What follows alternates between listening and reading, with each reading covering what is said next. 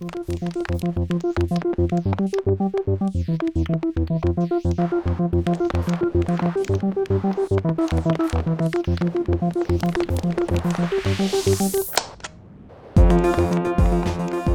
fait de vouloir être accepté a fait que pendant des années, j'ai essayé, mais du, plus profond que je pouvais, de correspondre à ce que la société renvoyait comme image de la meuf que je devais.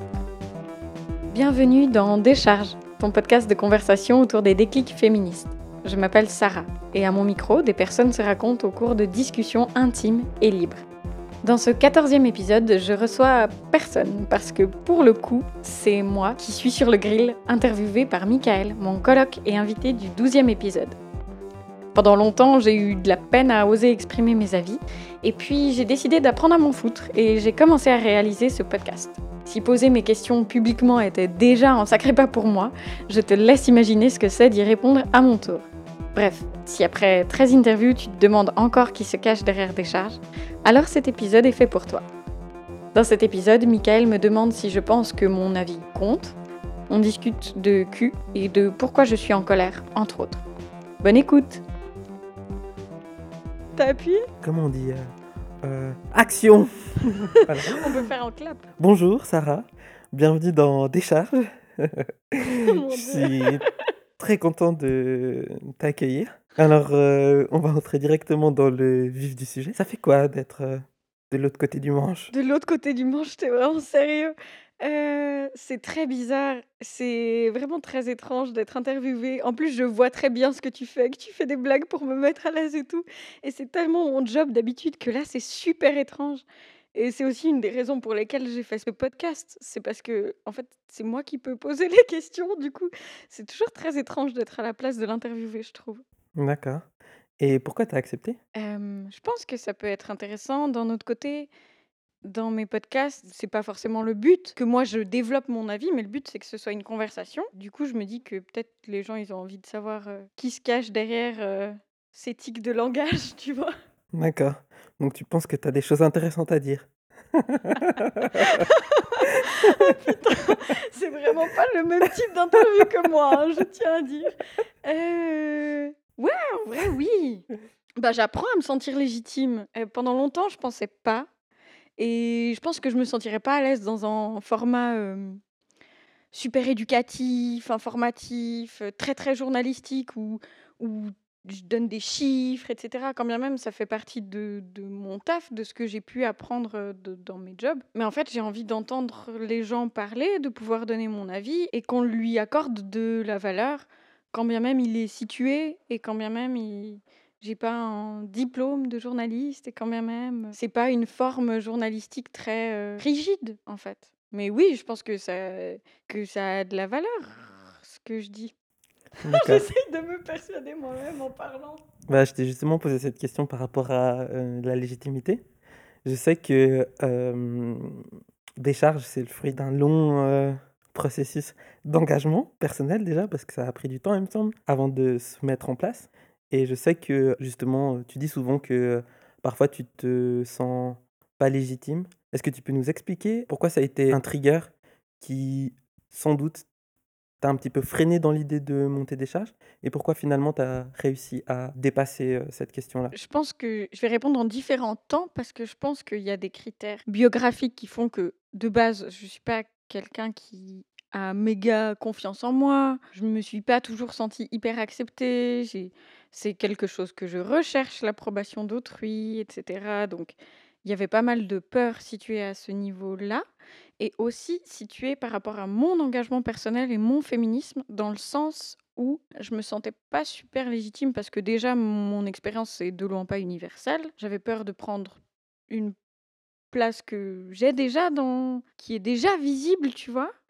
Et où du coup je me posais un peu la question de ma légitimité là-dedans et le fait que j'ai jamais lu. Ça c'est de nouveau hein, je pense que c'est aussi du fait d'être un peu euh, une bonne élève comme ça avoir ce petit syndrome de vouloir tout faire bien et parfaitement et tout contrôler. Et d'autant plus vu que bah, j'ai en l'occurrence fait des études en sociaux Et j'ai toujours cherché des modèles, pareil dans l'engagement, mais sauf que, en l'occurrence, ben, je crois que je fais pas partie des gens qui aiment saigner des auteurs, autrices. Ce qui fait que, en fait, il y a plein de grandes références dont on entend parler tout le temps dans le féminisme. Moi, j'ai vraiment jamais lu une seule phrase de ces personnes, que ce soit Simone de Beauvoir, euh, Butler, c'est tout des noms que je connais, je, vois un peu ce que c'est leur théorie, mais en fait, je crois que c'est pas mon, mon médium pour euh, être touchée, en fait, et pour que ça m'intéresse. Mais par contre, ce qui était bête, enfin bête, c'est que du coup, le fait de ne pas avoir ça comme bagage de base, dans ma tête, c'était comme si du coup, j'avais pas le droit de prendre la parole. Et où en fait, pour moi, c'est vraiment de faire ce podcast qui contribue à détruire mes barrières personnelles et à construire mon engagement dans le sens où je me réapproprie cette voix aussi que je me laissais pas sous prétexte que que je savais pas assez, que c'est quelque chose de, je sais pas comment dire, pas construit, mais quand même, qui, avait, qui a fait partie de mon enfance, de mon adolescence. Qu'est-ce qui a fait partie?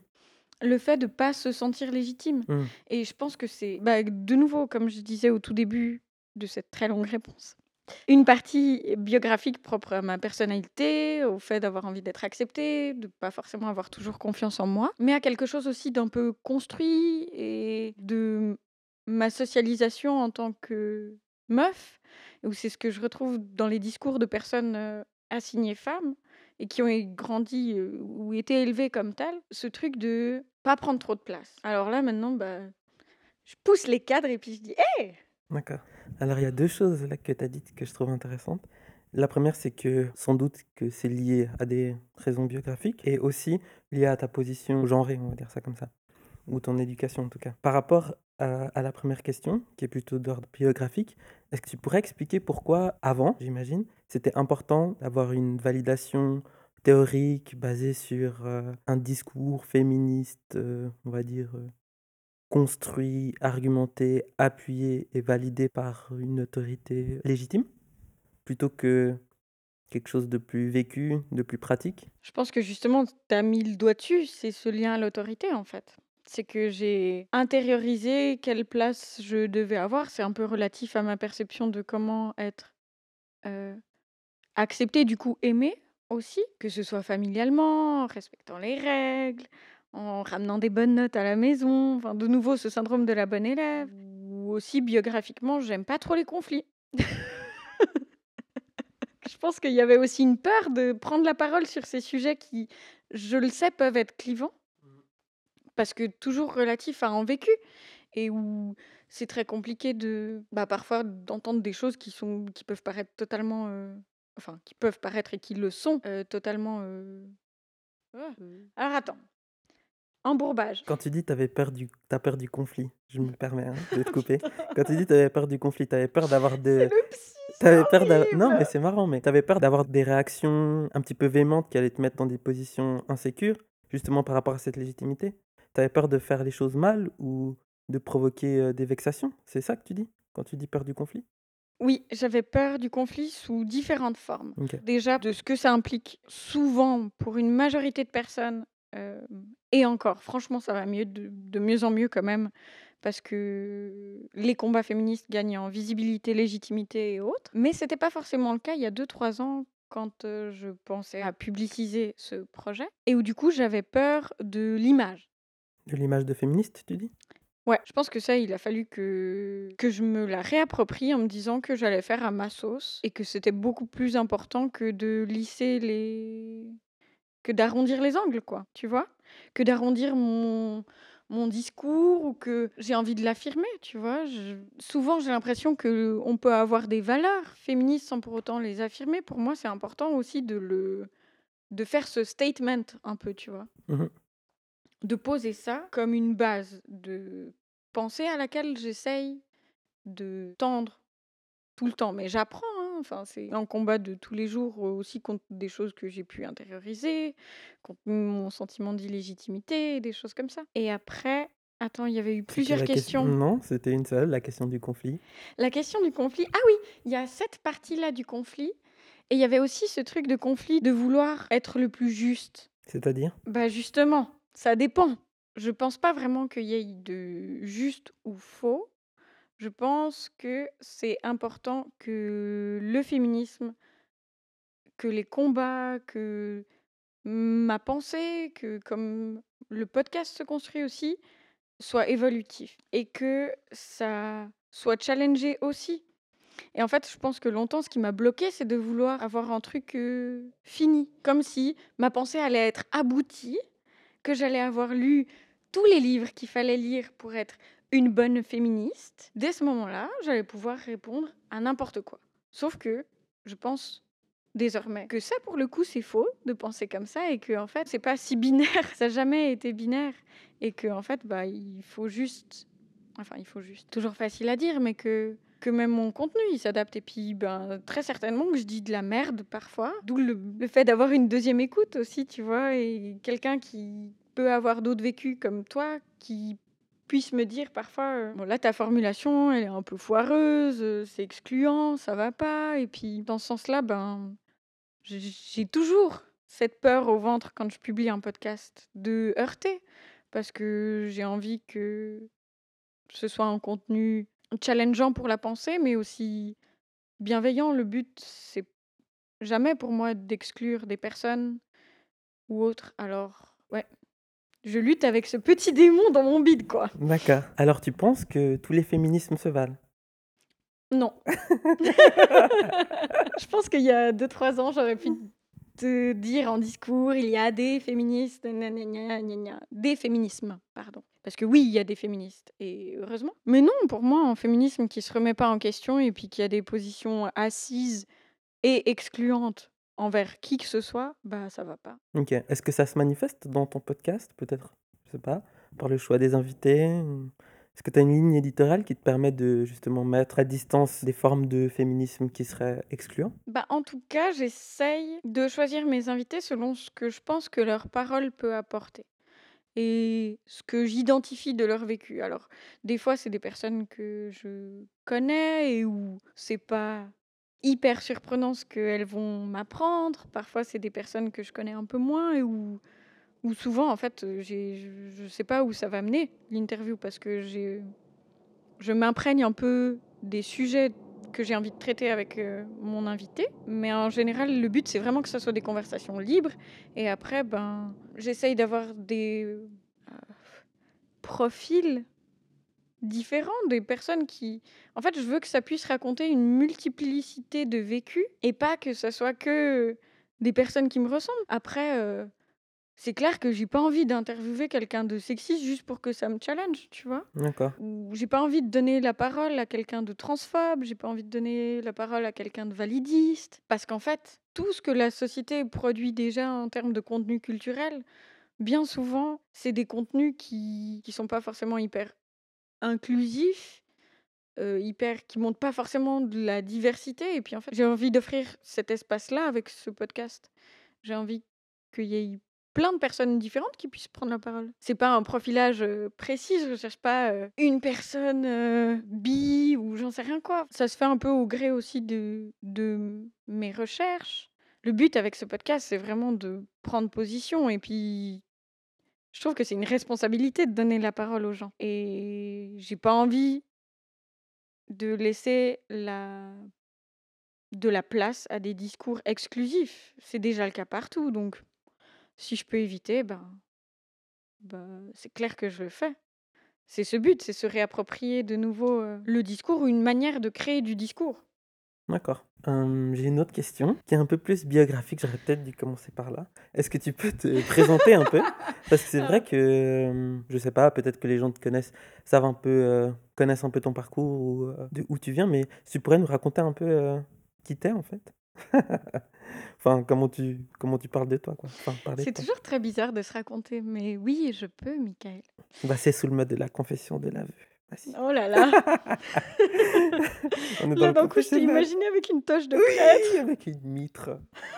Bah, du coup, pour le coup, je viens d'un canton euh, catholique, en Suisse, le Valais. Je pas reçu une éducation spécialement catholique. Euh, je m'appelle Sarah, j'ai déjà dit. Je sais pas. Comm- Pourquoi j'ai commencé par le Je sérieux? Sais pas. Visiblement, c'est important, c'est constitutif. Mais on va Eh, creuser, t'en Oui, en vrai, je pense que c'est oh. En vrai, je pense que c'est un peu important et je fais que durer. Bref, toujours est-il que Je m'appelle Sarah, j'ai 26 ans, j'ai grandi en Valais et puis j'avais de la peine à trouver ma place assez globalement, mais sans trop être, politisée et ça s'est fait un peu sur le tard, en partie via mes études en sociologie qui m'ont un peu fait ouvrir les yeux sur la société et donner des clés pour comprendre des processus sociaux dans lesquels j'étais. OK. Du coup, tu dirais que tu as eu un déclic féministe, par exemple?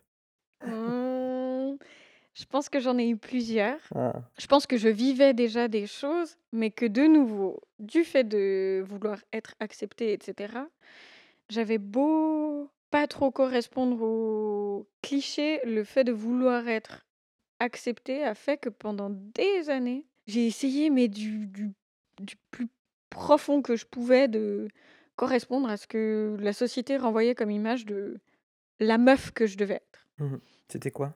Ah, il y a eu plein de trucs, il y a eu plein de phases, mais il y a eu, le fait de chercher à exister par et pour le regard des autres, que ce soit, familial, mais aussi au niveau, romantique dans les relations que j'ai pu avoir, où j'ai été, dans des relations longues et tout ça.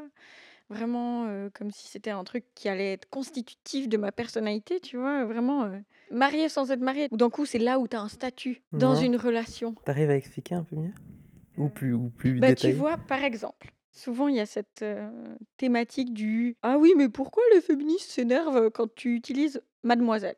Mmh mh. parce que via le mariage, tu es censée gagner un autre statut, comme si avant tu étais pas une personne. D'accord. Et ben, je pense que moi, du fait d'avoir mis beaucoup de poids dans mes relations amoureuses pendant longtemps, c'était en partie ça, c'était avoir un statut.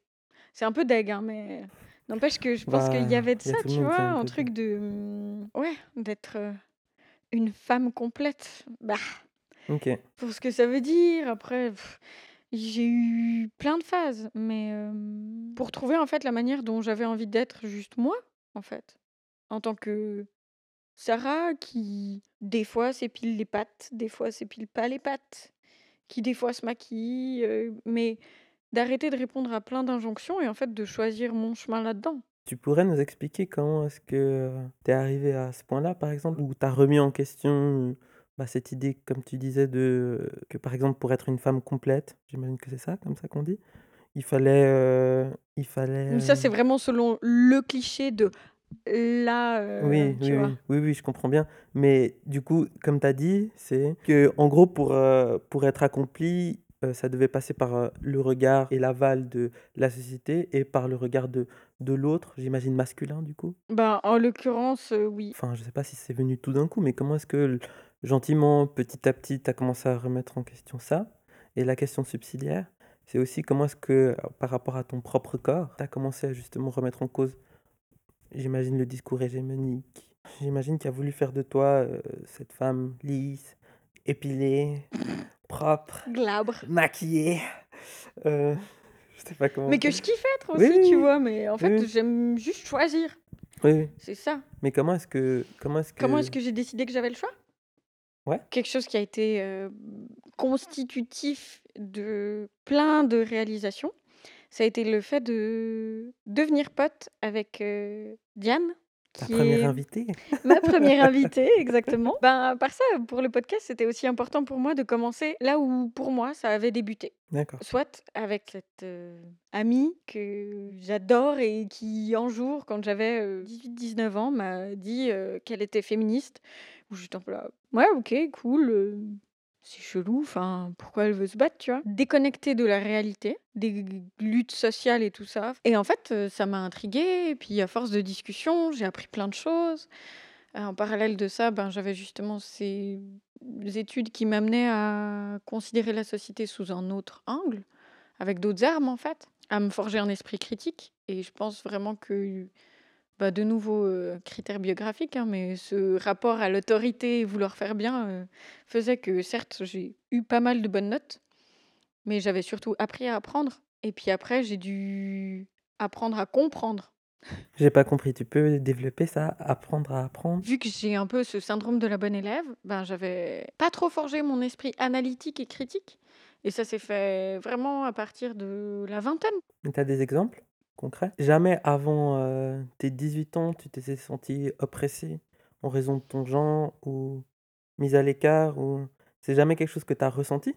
Même si tu avais pas les outils théoriques, même si tu mettais pas le Je mettais pas les mots dessus, Mmh mh. mais je sentais un truc étrange qui faisait que j'avais l'impression qu'être trop féminine pour ce que ça veut dire et à l'époque pour moi, heu, quand j'étais enfant ou ado, ça voulait dire des trucs de maquillage, de corps et cetera. J'avais l'impression que pas correspondre à ça, ça allait pas jouer. Pas jouer, ça veut dire que tu allais être mise à l'écart ou ce genre de choses? Exactement et j'avais pas besoin de le faire pour être déjà mise à l'écart. Pourquoi? À quoi tu ressemblais? Non, je t'embête. J'ai peut-être eu une coupe mulet. Pour ma défense, j'habitais en Valais, pour rappel. Hem, mais non, ben, je sais pas trop pourquoi j'étais un peu à l'écart, mais c'était le cas et ce qui fait qu'après, mais j'ai voulu j'ai voulu être dans la norme, mais le plus possible, quoi, le plus de confort possible parce que parce que c'était douloureux, en fait. Juste, ça l'avait été pendant mon enfance de me sentir à côté et du coup, en fait, moi, mon levier, ça a été justement en me réappropriant enfin, en me réappropriant, pour le coup, pas vraiment, mais en me fondant dans ces normes, que ce soit corporel et tout. J'ai souvenir d'après-midi que j'ai pu passer à la pince à épiler sur mes aisselles, tu vois? À, je sais pas, heu, 14 ans alors que Tu te disais quoi, tu te souviens? qu'il fallait que ça soit lisse et puis que j'étais trop poilue. OK. Donc heu, quelque part, il y avait quelque chose qui était intériorisé dans le sens où, Ça heu, allait il jamais fallait pas. suffire. OK. Fallait pas fallait pas de poils, pas de trucs. Non. OK, d'accord et c'était lié que à des normes de genre? Ou bien tu faisais partie du freak show, heu heu, à cause d'autres, heu Je sais pas trop ce qui a provoqué ça. Je pense que c'était une partie due au fait que, bah, j'avais des bonnes notes et tout et puis, ben, socialement, heu, quand tu as 12 ans apparemment, heu, fais-toi quelqu'un de pas fun alors que franchement, j'étais toujours à côté des des fouteurs de merde parce que va savoir pourquoi en général c'était des des des types. Mais j'étais à côté d'eux et je bavassais, tu vois? J'étais tout aussi relou. Bah, comme j'avais des bonnes notes, par contre, j'étais pas, heu, populaire. Sauf que du coup, comme moi j'ai ce truc de pas trop de confiance en moi, je me suis dit: «Mmh, OK, comment gagner de la confiance en moi et être acceptée même par des gens dont je me fous?» ce qui est pour le coup un peu bizarre, hein, mais j'apprends, hein, promis, à 26 ans, je je suis sur le dossier, mais mais du coup, je me suis dit: «Bah, il faut se fondre». OK. Tu as toujours un peu ça? Tu dis: «Je taffe sur le dossier», parfois. OK. Parfois, mais je pense que j'ai mis du temps à réaliser que je m'étais traîné ces ces petits boulets au OK. pied, tu vois? Mmh. De pas m'être sentie trop acceptée. Ouais, ça, c'est des choses sur lesquelles je bosse. Bah, d'oser foirer, en fait et puis pas être validée. Mais c'est pas facile pour moi. C'est un challenge. OK et heu, tu disais aussi que par rapport aux garçons, ça avait été quelque chose qui que tu avais dû apprendre aussi à lâcher prise? Mmh Par rapport au couple et tout ça, est-ce que tu peux parler un peu de ça aussi? Enfin, si ça te dérange pas Heu, trop, hein. non. De toute façon, c'est mon podcast. Si je suis pas Tu peux contente et ben, je coupe. tu peux bah, ça me fera ça me fait penser à à la place de la que la censure occupe, heu, sur, heu, ce podcast décharge, il faudra en parler aussi. Donc je le mets en nota bene. En nota bene. Bon, bref. Heu, comment expliquer ça? Je pense que comme moi-même, j'étais pas capable de me donner de l'amour ou de me sentir valide toute seule, bah, j'ai d'abord essayé de correspondre à comment les gens avaient l'air d'être acceptés. Ce que je voyais dans les personnes à qui je ressemblais, il fallait, heu, prendre soin de soi. Alors pas du tout de son mental, hein. Alors lui, je l'ai laissé de côté pendant 1000 ans, mais par contre, heu, mes aisselles, elles étaient elles étaient impec et en fait, il y a un moment où ça suffit plus, du coup, où ça a été le regard des autres ou des personnes dont j'étais attirée et du coup de chum. Qu'est-ce qui suffit plus? De bah, c'était tellement leurre de penser que j'allais plus m'aimer en faisant ces trucs Ah. ou plus correspondre que, ben, j'ai essayé avec d'autres moyens et puis ça a passé par mes relations amoureuses.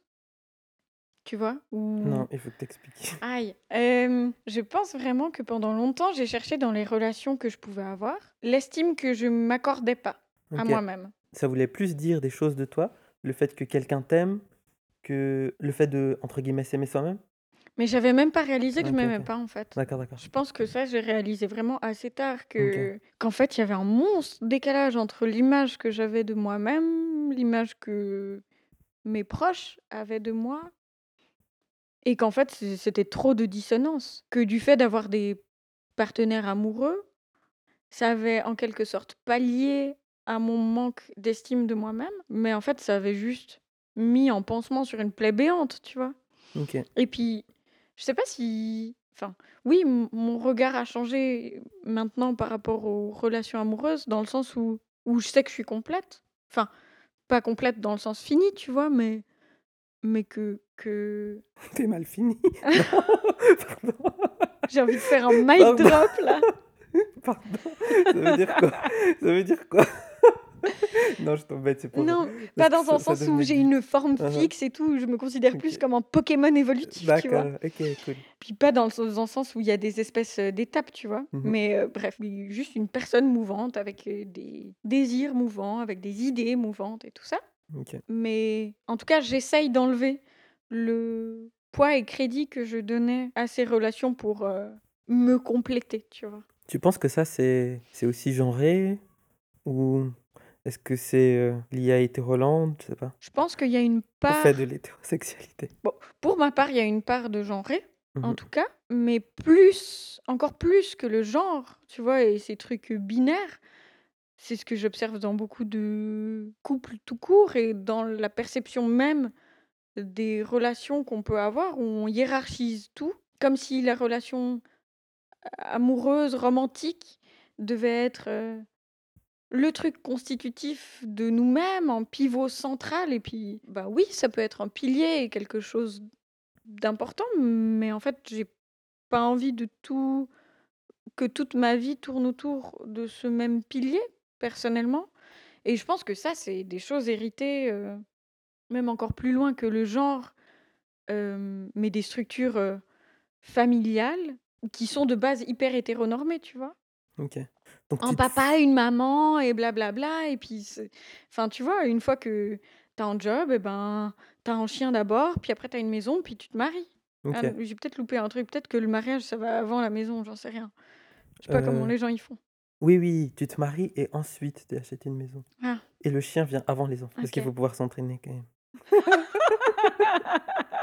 Puis bon, comme c'est quand même ta propriété privée aussi, il faut d'abord que tu puisses te faire la main sur, heu, une espèce de sous-humain, à savoir un animal. Ah non, c'est terrible, Puis mais après tu apprends à tes enfants aussi à avoir des animaux de compagnie, genre des Non, chats, non, mais c'est clair. Mais par contre, heu, c'est vraiment une cool question dans le sens où où je pense que longtemps j'ai pensé que c'était genré, tu vois? Mais en fait, je pense que plein de gens, peu importe, heu, ce qu'elles ont entre les jambes, avec qui elles couchent, heu, tout ce que tu veux, enfin, c'est pas ça, c'est la structure qui est étrange et c'est cette institution, heu, famille, amour, dans lesquelles on met autant de poids alors que que c'est toujours basé sur une hétéronorme, quoi. OK. Contre laquelle tu te fights? Avec Bah tout ton? Bah, je je sais pas, tu vois? Parce que honnêtement, j'en sais rien si je la fight, mais en tout cas, Bah, j'essaye de déconstruire ça, tu vois? Ça tu arrives à expliquer ce que ça veut dire, en fait? Concrètement, ça veut dire quoi? Parce que souvent, quand on écoute des podcasts féministes, quand on écoute, heu, ou qu'on lit, on parle de déconstruction, blablabla. Mais dans la pratique, ça ça s'inscrit comment? Tu arrives à donner à des exemples à tes auditeurs, à tes fans, heu, des recettes, heu, made in décharge pour déconstruire le genre hétéroland? J'ai l'impression d'être la Maïté du genre. Heu Bah et oui, puis en plus de ça, je suis vraiment pas sûre d'être un bon exemple, tu vois? Parce Bah que franchement, je colle à la norme pour plein de trucs. Bah, tu Mais tu essayes de le fighter, non? mais j'essaye de le fighter, c'est clair. Voilà. Bah, ça s'est organisé pour moi.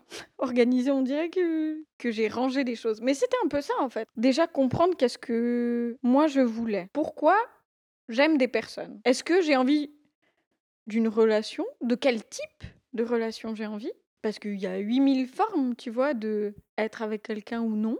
Ça peut prendre tu arrives à faire une liste? Une liste de formes? Ouais. Il y a autant de manières d'être avec les gens, je pense, que de gens. Mais en fait, je m'étais jamais trop posé la question de qu'est-ce que je voulais?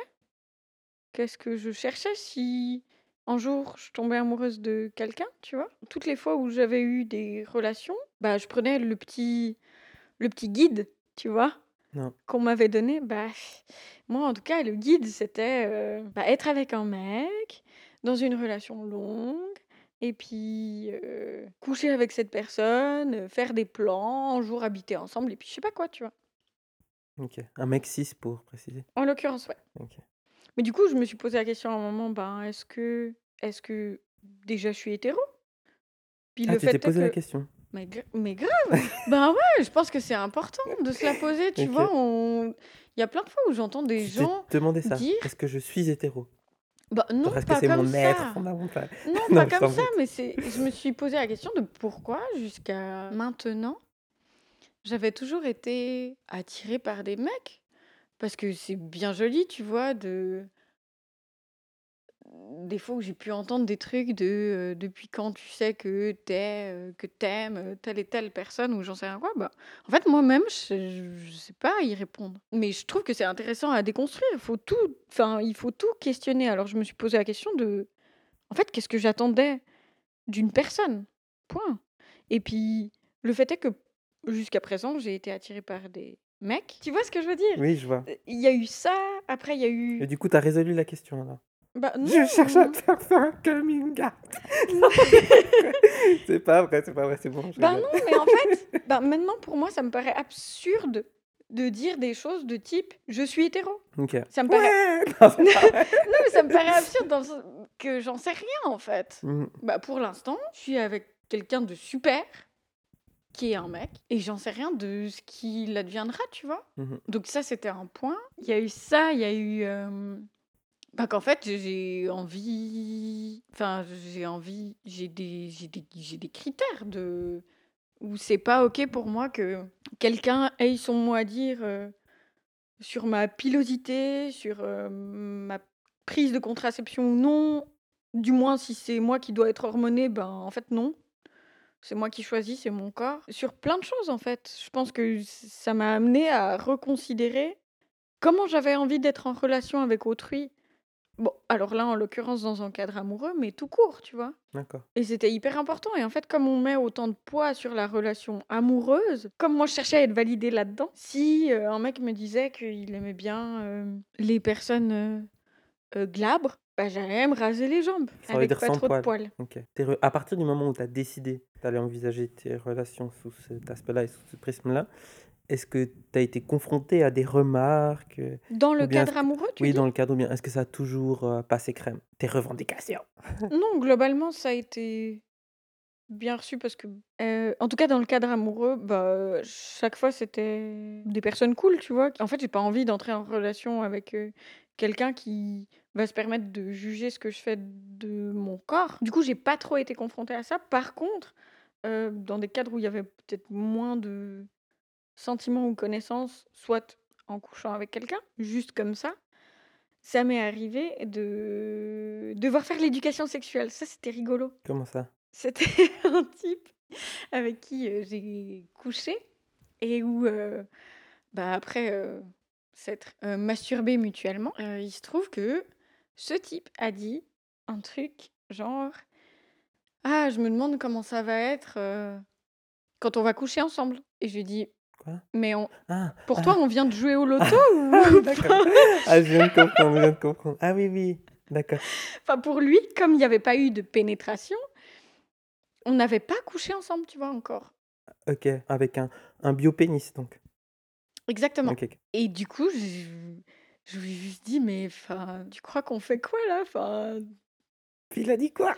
mais je me souviens même plus, mais j'étais juste là, mais hallucinée de devoir dire ça à quelqu'un, mais en fait, ça va jusque-là, en fait. Ça va non seulement dans la conception même de avec qui tu as envie d'entrer en relation, comment toi par rapport à la personne et tout, mais aussi de ce que tu fais au lit. Ça m'a tu amenée à me demander qu'est-ce que j'aimais, en fait. OK. Tu veux savoir ce que j'aime, c'est ça? Non.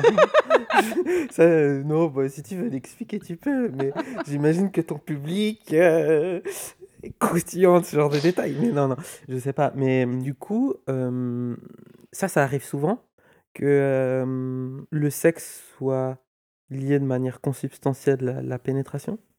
Enfin, la notion de pénétration par un biopénis? Je sais pas. C'est un Consubstantiel. ouais, c'est un lieu commun? C'est Oui, dans dans les relations, que j'ai pu avoir en l'occurrence avec des mecs cis, mais quoique, ce qui est étrange, c'est que c'est jamais dit tel quel. En fait, moi, je pense souvent que mes relations ont manqué de communication. Du point de vue du cul, tu dis? Ouais, autour de qu'est-ce qu'on attendait de d'une partie de Jambes en l'air, tu vois? Juste, on suit des scénarios déjà faits et dans ce que tu vois dans le porno mainstream ou je sais pas quoi, bah, tu vois, heu, en bio-pénis, heu, dans un, heu, bio-vagin. C'est vraiment en en lieu commun des pratiques sexuelles. Hétéro. Hétéro. Et du coup, comment est-ce que tu fais pour, heu, contrer ça? Parce que tu dois Mmh. faire de l'éducation, là. C'est un peu des cours d'éducation sexuelle. Non, mais du coup, Bah, il y avait eu cette fois-là où pour le coup, j'ai dû lui expliquer que le cul, heu, en fait, il y a pas de avant, après, il y a pas de préliminaire, ça Mmh mh. n'existe pas et même ça m'a amené à reconsidérer même si moi, un jour, j'ai envie de me toucher, bah, en fait, je suis je suis en train d'avoir du sexe, Mmh avec moi, Mmh mh. en fait et puis, en fait, le sexe, ça concerne les pratiques sexuelles, mais qui peuvent être, un doigt dans une vulve, dans un anus, une god ceinture, enfin, oui. dans un vagin, dans un cul, enfin, au final, le sexe, c'est une question de pratique. En fait, il y a vraiment pas que, heu, un bio-pénis, heu, dans un bio-vagin, quoi. Il y a plein de choses à faire. Oui, mais tu as pas répondu à ma question. Ma question, c'était, du coup, puisque c'est un topo, c'est un peu mainstream du du du sexe hétéro, comment est-ce que tu fais, en fait, heu, concrètement pour dire: «Eh oh!» Il y a pas Mmh! que ça, tu vois? Puisque tu as dit: «Dans mes anciennes relations, souvent, ça manquait de communication». Du coup, comment est-ce que ça se comment est-ce que ça se passe maintenant? J'imagine qu'il y a eu un changement, tu vois? Enfin, je te demande pas des détails, mais parce que, par exemple, pour qu'on soit un peu à égalité, parce que, par exemple, heu, moi, je sais que, mmh, ça m'est déjà arrivé de coucher, par exemple, avec des garçons où tout d'un coup, c'était un un film porno, quoi. C'est-à-dire que tout d'un coup non, mais vraiment, La coup personne te fait le Kama non, mais même pas, je genre même pas ça, mais mais par exemple, où vraiment c'est des c'est des espèces de topos un peu ridicules. Du style, la personne, elle montrait ses muscles, elle se montrait elle-même ses muscles et du coup, mais moi, tu vois, j'explose de rire et je me dis: «Mais qu'est-ce qui se passe?» Tu vois? Ce qui donne tout de suite des scènes un peu cocasses. Mais à chaque fois, moi, tu vois, par exemple, c'est sur le ton du rire où où tout d'un coup, j'arrête le rapport et je dis: «Non, mais c'est pas possible», en Ouais. en marrant, tu vois? Du coup, je me demande comment est-ce que tu fais l'éducation? Pour moi, par exemple, heu, je veux pas dire que je fais l'éducation, mais ça peut être un peu déstabilisant pour peut-être pour la personne qui est en face, mais faut se dire que ça l'est tout autant pour, heu, pour, heu, pour moi. Moi, je rigole, par exemple. Moi, je sais pas exactement, mais ça s'est vraiment construit, tu vois, petit à petit. Puis, en fait, ben, juste, des fois, j'ai envie de pénétration et des fois pas et je le dis. En fait, j'ai dû étape 1, si on reprend la recette de Mmh mh, cuisine, mmh. étape 1, me demander: «Mais en fait, qu'est-ce que j'aime? De quoi j'ai envie? Est-ce que j'ai envie de jouir? Si oui, bah, il va falloir trouver comment ça fonctionne ce bordel», tu vois? Mmh mh. De 2, une fois que tu sais à peu près ce que tu te veux à toi-même, ben, en fait, le dire. Mmh mh. Puis, en fait, une fois que tu dis, bah, il y a la pratique où la communication peut plus ou moins passer et puis il peut y avoir une du sexe, heu chouette et libre et OK. puis ou parfois, il peut inclure de la pénétration, mais en fait, comme j'ai pas envie que qu'une relation soit un pivot central au autour duquel tout gravite, bah, j'ai pas envie que toute ma vie sexuelle gravite autour d'un phallus, tu vois? OK Un bio-phallus. et tu penses que ça a un coût, du coup, d'oser et d'exprimer, heu, tes propres désirs? Du Bah point de vue du genre? je sais qu'une fois que j'ai eu capté un peu ce que je me voulais, j'ai eu peur, mais comme la 1re fois où je me suis laissé pousser les poils sous les bras, tu vois? Oui, c'est pour ça que je te pose la question, justement, Enfin, pour quelqu'un qui est sensible, heu, surtout Au regard des d'autrui, tu autres, vois? Je bah me demande, en fait, dans l'intime, puisque c'est le lieu un peu de on va dire ça comme ça, puisque c'est censé être, heu, le lieu de tous les intimes, ce rejet-là, ça peut être, heu, vécu de manière hyper difficile. Je me demandais comment est-ce que de quel coût ça a dû te demander, en fait, du point de vue du genre, tu vois? Parce que j'ai l'impression que c'est un peu le coût ultime. Socialement, hein, Mmh mh. construit. Oui, bah, c'était c'était ce que je percevais, en tout cas, mais j'ai l'impression que c'était aussi des projections que j'avais parce que justement j j'avais gobé ces trucs. Mmh mh. Que je serais valide si on m'aimait, qu'on allait m'aimer que d'une manière Mmh mh. et où je pense que, ben, moi-même, je m'étais enfermée dans ces injonctions, mais peut-être aussi mes partenaires, tu vois? Et je pense que souvent c'est le cas, tant que tu as pas d'autres modèles, ben ben, oui, tu peux inventer m mais c'est pas forcément facile et puis ça demande des concessions, enfin, ce qui peut être, en tout cas perçu comme tel au début. Moi, vraiment, je l'ai vécu comme ça, en tout cas. J'avais l'impression que c'était un coup. OK. C'était dans cette même phase où j'essayais d'apprendre à me sentir valide. Mmh Tu vois? Et maintenant, je le perçois plus comme ça, mais sur le moment de de lâcher ces normes, je le faisais pas, juste par esprit de contradiction ou je ne sais quoi, mais vraiment parce que en fait, je je me les souhaitais plus, mais je savais que ça avait un coût, intime, mais qui qui correspondait justement à ces ces peurs hyper profondes que j'ai de pas être acceptée. Mais où en fait, j'ai décidé et vraiment c'était un choix conscient de apprendre à m'en foutre. Mmh Et à me dire que si n'importe qui n'était pas capable de voir mes poils sous les bras, heu, de ne pas vouloir, heu, coucher avec moi parce que je ne veux pas prendre de contraception hormonée, en fait, cette personne, ça m'intéressait pas d'entrer en relation avec elle. Mmh. Peu importe le type de relation. Mmh J'ai une autre question qui a absolument rien à voir, c'est par rapport, heu, je sais que tu as un rapport assez soutenu à la BD et au roman graphique et je me demandais en fait si, comme d'autres personnes peuvent, heu, bouffer de la théorie, si justement toi, avec cet accès en fait aux BD, tu avais pu aussi construire, heu, ton féminisme, si c'est un levier important pour toi? Parce que je sais que Mmh. tu t'en consommes beaucoup, en plus des podcasts. Ouais, heu, je pense que ça s'est fait par différents biais. En partie les BD, mais en fait, plus qu'un média différent, je crois que j'ai des intérêts assez ciblés, comme par exemple le féminisme, et ça va ressortir dans peu importe ce que je consomme comme truc culturel. Ça me fait une bibliothèque assez, uniformisée dans le sens où, bah, c'est beaucoup de meufs qui écrivent les trucs que je consomme, mais je pense que j'avais besoin de me réapproprier ça parce qu'en fait Quand j'étais ado et que j'étais à l'école, ben, j'ai appris des théories de mecs et j'ai lu des biomecs. Je crois que j'avais envie de voir, d'écouter, de lire ce que d'autres personnes faisaient, en fait. Et là, j'ai utilisé des termes très binaires, mais en fait, j'avais envie de voir d'autres histoires. Puis, en fait, pour ça, faut multiplier les points de vue et souvent, hyper instinctivement, tu peux être sûr que Si je suis dans une librairie et que je veux m'acheter un truc, ben, en fait, mes intérêts, ils tendent vers les luttes sociales, les combats féministes et tout ça.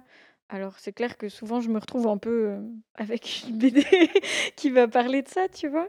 Mais, heu, il y a aussi des fois où j'en ai marre et puis où où justement j'ai pas envie de lire un énième truc, heu, sur, je sais pas, l'avortement ou ça dépend, mais c'est plus avoir, plein de portes d'entrée à des sujets, quels qu'ils soient, en fait. Je pense que je suis curieuse. OK. Je voulais encore savoir quelque chose. C'était ah oui, je voulais savoir si, heu, tu as Oui. beaucoup parlé de, mmh, apprendre à apprendre, de ton enfance, de ton passage à l'école, ce genre de choses. Du coup, je me demandais si tu étais un peu en colère par rapport à ce qu'on t'avait fait bouffer et du coup, ce qu'on t'avait fait apprendre.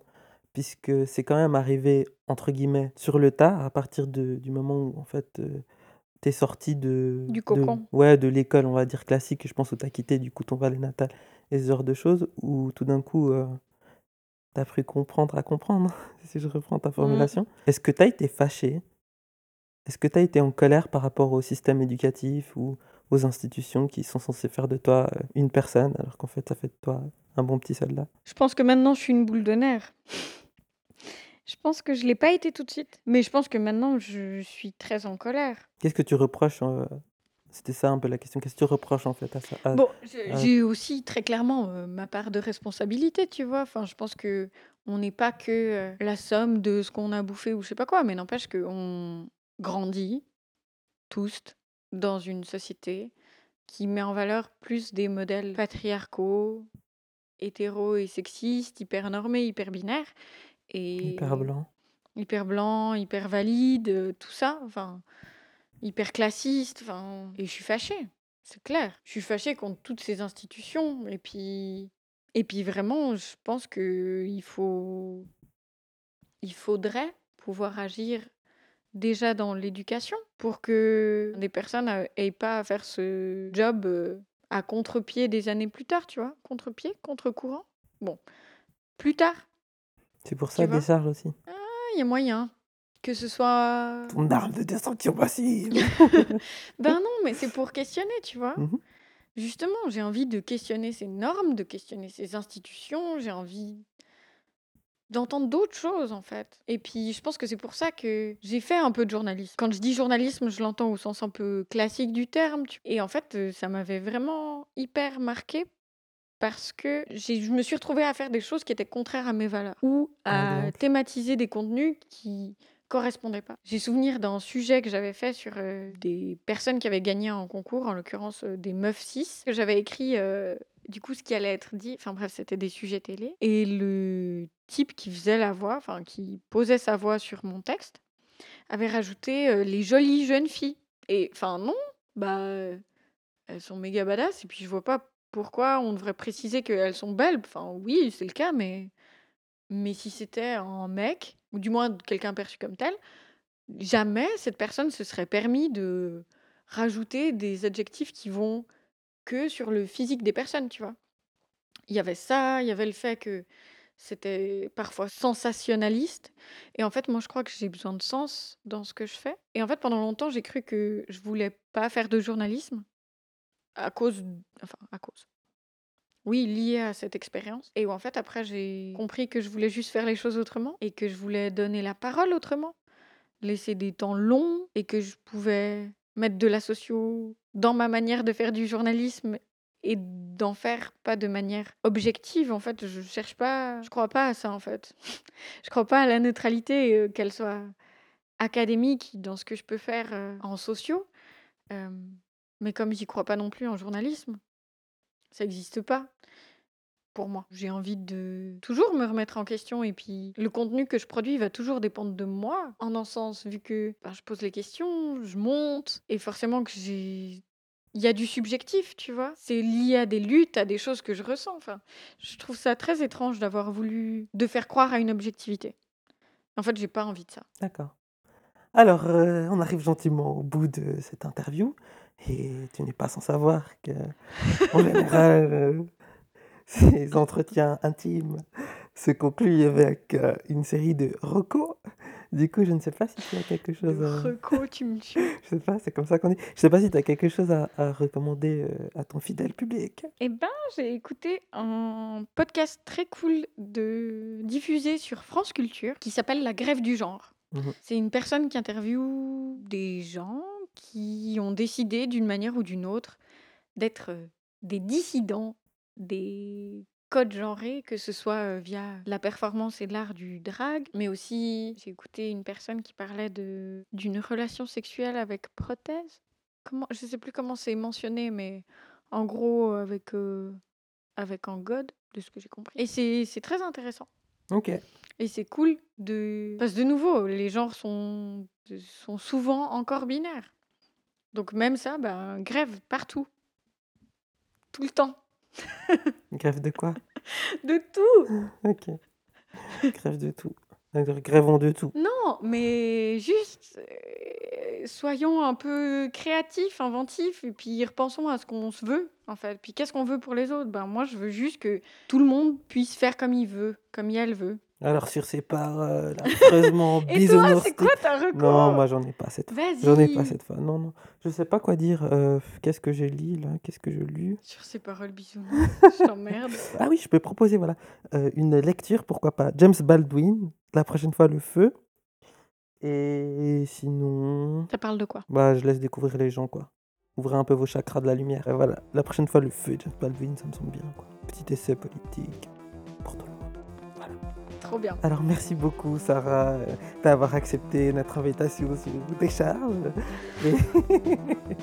et... Merci à toi, c'est trop étrange. et à bientôt, quoi. À bientôt, merci. Merci à Mickaël pour cette interview et à toi pour l'écoute. J'espère que cet épisode t'a plu. Si tu aimes ce contenu et veux soutenir mon travail, comme d'habitude, tu peux me suivre sur les réseaux sociaux. Bref, tu peux faire vivre mon contenu en le partageant autour de toi, le commentant ou mettant des étoiles sur ton application de podcast préférée. Merci à Décadré pour la diffusion et nous, eh bien, on se retrouve tout tantôt pour un nouvel épisode. Salut